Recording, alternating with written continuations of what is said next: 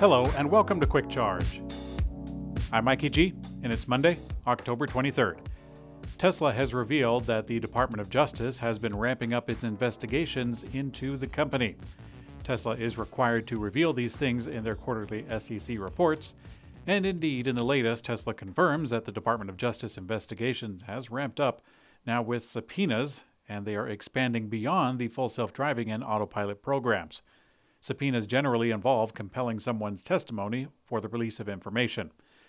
But now the Department of Justice has added the matters of, quote, personal benefits and related parties. This likely has to do with the reported Glass House project for Elon Musk. Another issue is titled Vehicle Range and Personnel Decisions. This one is a new investigation, as far as we know. Tesla has been accused of inflating its range recently, and perhaps that's what the agency is looking into. As of now, this is very far from any legal proceedings. This investigation is a step towards such, however, it could also wind up being nothing. All of Tesla's vehicles have topped the list of the least stolen vehicles in the United States. This thanks to them having a GPS tracking feature as standard. We have covered several satisfying stories about Tesla vehicle owners who managed to get their vehicles back after being stolen. They often even assist police by tracking their vehicles through the Tesla app. But now the Highway Loss Data Institute, which is supported by the insurance industry, has published its whole vehicle theft losses report covering over 40 million vehicles with 18,000 theft claims. The data shows that Tesla vehicles are the least stolen in the US. Now, while theft of Tesla vehicles are rare in the US, in Europe, thieves are more sophisticated and have managed to string Tesla vehicle thefts through a relay attack. Now, in response to those attacks, Tesla has started to roll out extra layers of security with improved cryptography and a key fob as an optional pin to drive feature. A Tesla Cybertruck could not charge at a supercharger station in the Mojave Desert and had to be towed. But this does give us a half decent size comparison with a Ford F 150 Raptor that parked nearby. We can see that the Raptor is clearly higher, but the Cybertruck geometry makes the back end noticeably wider. Now, the poster, who is a member of the Cybertruck forum, noted that the Cybertruck, quote, looks bigger in person, and added that he believes it is a full size truck. At a higher end of the configuration, the Cybertruck is expected to compete with the performance pickups, such as the Raptor, although it should be noted that there is no Raptor edition for the F 150 Lightning. Elon Musk said that Tesla will get into larger scale advertising, something that investors have been calling for. Musk said, quote, I said we would advertise. We are doing so at small scale and will do so at larger scale as we figure what works best. Now, we recently reported that Tesla has ramped up its Google ads, now over 300 different ones, but it does look like the automaker is mainly testing different taglines, which is to Musk's point. Now, Tesla is also dipping its toes in different mediums, with ads being spotted at the Tokyo airport ahead of the Japan Mobility Show. It does appear that Tesla is throwing a bunch of things at the wall to see what sticks before moving ahead. If you ask me, this is rather amusing. Tesla has done quite well for themselves without advertising up to this point, and now the company is venturing in and going in slow to experiment, not knowing the terrain. It's rather unbefitting of Tesla, who usually forages ahead full steam. Today's episode is sponsored by AMP, makers of energy management solutions for e mobility products. Team AMP is known for its expertise in the industry when it comes to understanding the battery and its functionality. With more than 300 years of combined experience, the team has developed proven battery management systems that are suitable for a wide range of applications, starting from 12 volts to 1000 volts. That extends to the AMP battery management systems algorithms that help companies building e mobility products improve battery life while maximizing the power that can be safely utilized. The company also offers a highly integrated combination of charging software and hardware with AMP EMU. That includes an all in one DC DC converter, onboard charger, power distribution, and a charge controller for electric vehicles. This unit saves space and cost in your EVs while providing maximum power density. Brands building new electric vehicle products will want to consider the AMP EVCC, a state of the art charge controller for electric vehicles with support for all major charging standards, including CCS, NACS, and CHAdeMO. And the AMP Fast Charge Junction Box to enable Level 3 DC fast charging, all built on the AMP charging software stack, the world's number one charging software capable of complying with all major charging standards globally. You can learn more about the AMP energy management solutions at amp.tech. Ford is looking to sell some Mustang Mach E's. After trimming down lease pricing on the F 150 Lightning and staring down the barrel of production woes, the Blue Oval is now going ham on the electric SUV.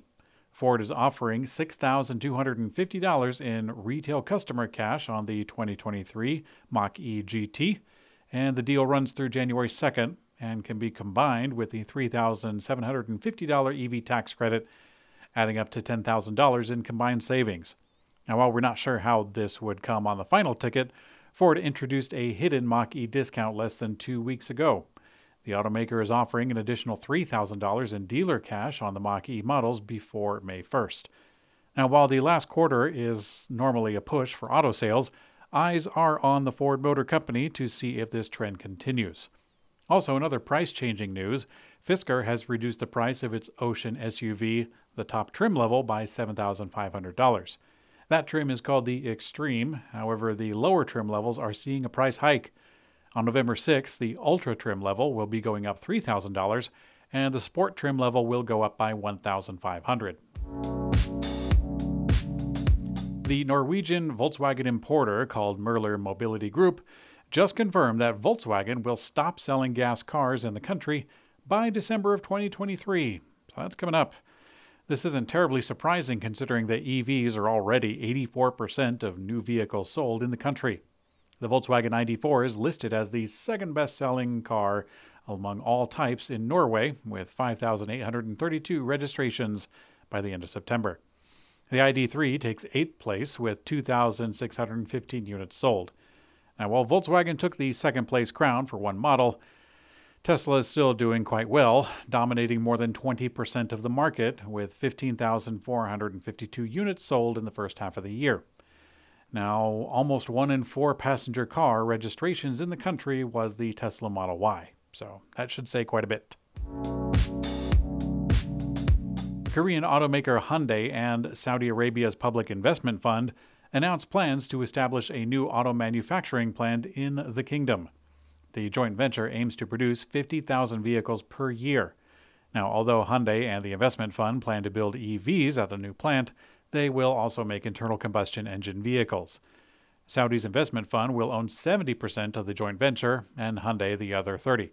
The partners are expecting to invest over $500 million in the project. This is actually on the heels of Lucid Motors opening up their plant in the country just last month. Lucid's plant is expected to produce 5,000 Air EVs annually in the first phase, and once finished, get up to 150,000 of annual EV capacity. Now, speaking of Lucid, Lucid Motors has announced a new referral program for current and incoming owners of their flagship Air sedan.